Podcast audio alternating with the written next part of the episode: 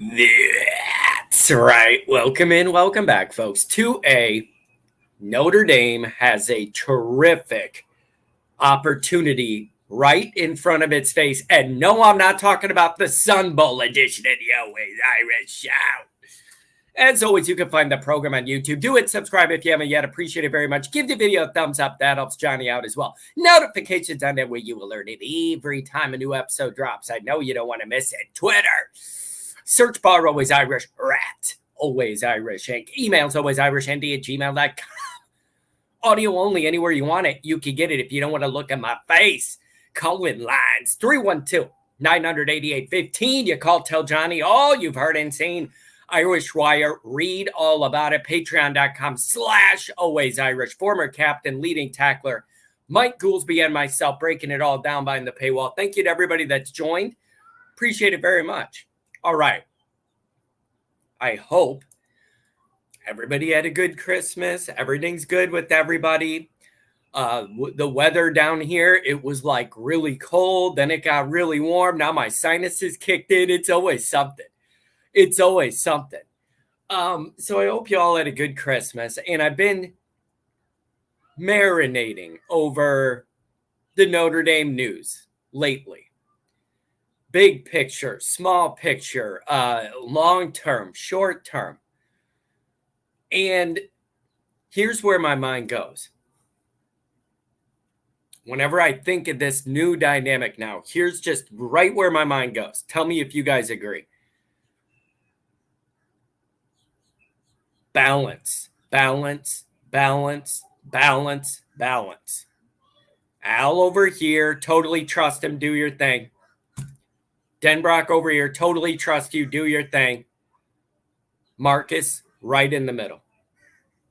Right in the middle, where he could do all of the things he's already best at without having all the worries of what's going on with these, the offense and this and that or whatever. It frees Marcus up to do all that stuff. But also, maybe this frees his mind up to where he can accelerate the rate that he's getting better at being a head coach.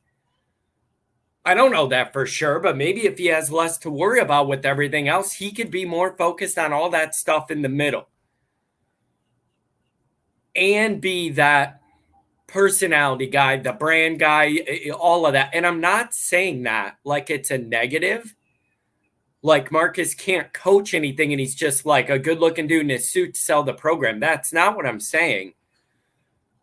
I'm just saying that's one of the things he's best at. And the, the least amount of other stuff he has to worry about, the better to free him up to do all that. That's all I'm saying. And I just think you're enter, entering a golden window here of the Freeman era. The roster's turning over fast, and in my opinion, for the better. Now you got these OCs and DCs everybody likes and trusts.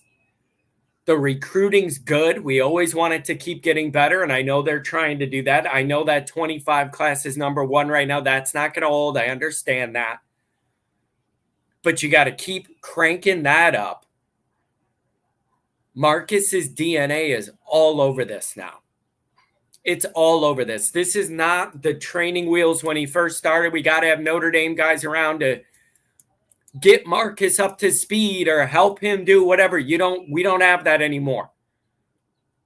This is all his DNA. And the roster that's turning over is going to be all Marcus's guys and I like that personally.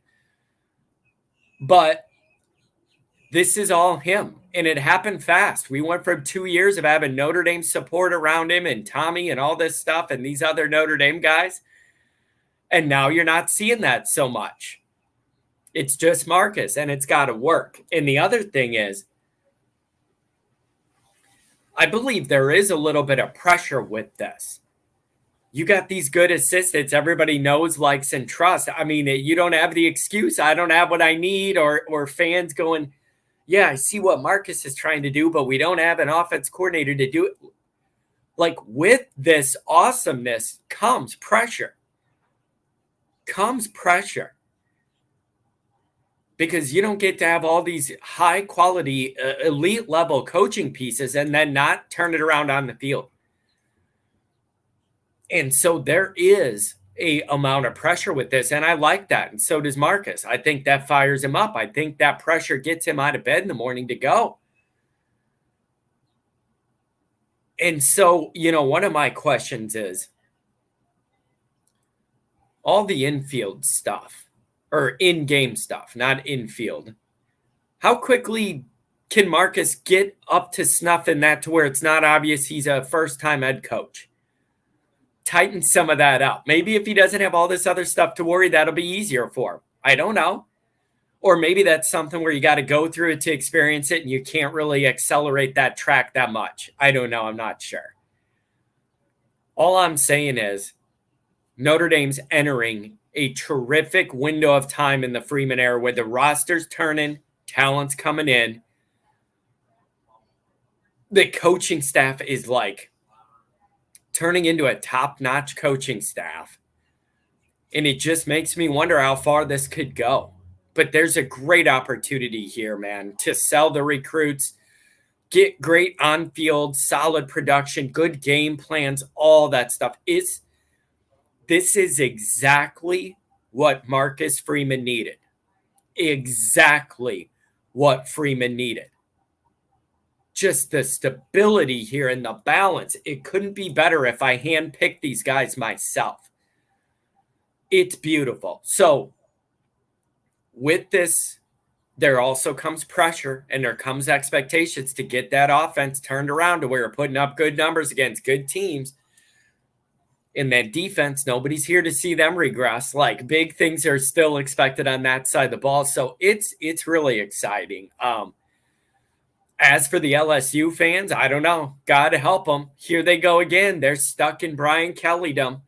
Brian Kelly to the Patriots, Brian Kelly to Michigan. If Harbaugh leaves, like, I don't know, Denbrock, you know, they all love Brian Kelly down there. They want to trust in Brian Kelly.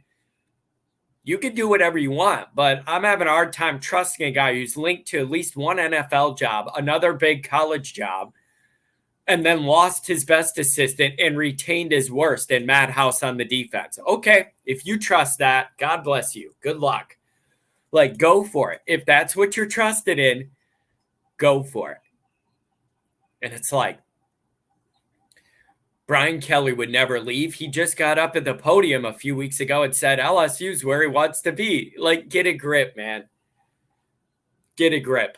So God bless those people. I just I I hope Kelly never wins anything and they're all mad and they either have to say you were right, Notre Dame people, or no, we're right and not put it out on social media. And that would kill them too. So good luck with that, Brian Kelly. And, you know, I'm sick of this. LSU's a big boy operation, big boy LSU football, big boy SEC football. If it was such a big boy operation, I don't think they would have left that deal for the best offensive coordinator in the country unsigned for like a month and a half until February or whatever and let people go steal your guy. That doesn't sound like a tight SEC big boy operation to me. That sounds like Notre Dame last year to me, the opposite of a big boy operation in the way you get things done. So that's kind of where I'm at. I've just been letting this marinate for a couple days now. Balance. I just keep coming back to the perfect balance with Freeman in the middle and one of these guys on each side. I just, the comfort that provides me, I can't even imagine what it provides Marcus now. If it provides me as much comfort as I'm feeling with this dynamic, it's got to free that guy up. Get it. Get maybe he could just do extra recruiting, do extra all the CEO stuff, and and eh, eh, spend more time mentoring with somebody who's further as a head coach and, and learn some more the in-game stuff. I don't know. I don't know. I'm just saying the golden era, the meat and potatoes era of the Freeman project is coming to fruition. It took a couple years, took that roster turning over, took some coaching changes in and out and this and that to figure it out, and nothing felt like it fit yet. Do you feel me on that? Nothing. It hasn't felt like it's all come together in a tight operation quite yet. And I think this can change that. I think this can usher in that era. So I don't know, man. Good times. I am not thinking a lot about this bowl game. I'm thinking of everything that comes after where we don't have three losses. I mean, I know we all want to watch Notre Dame play. You got to win every game there is to play. I understand all that, and I want us to do that too. But this season's already dead. You're not winning anything anybody cares about, no matter what. So forgive me that a, a big part of my brain is looking at what's coming down the road next. And I think you're going to like it. I think I'm going to like it. But the stability and balance this provides is, I don't know if you can put a value on that.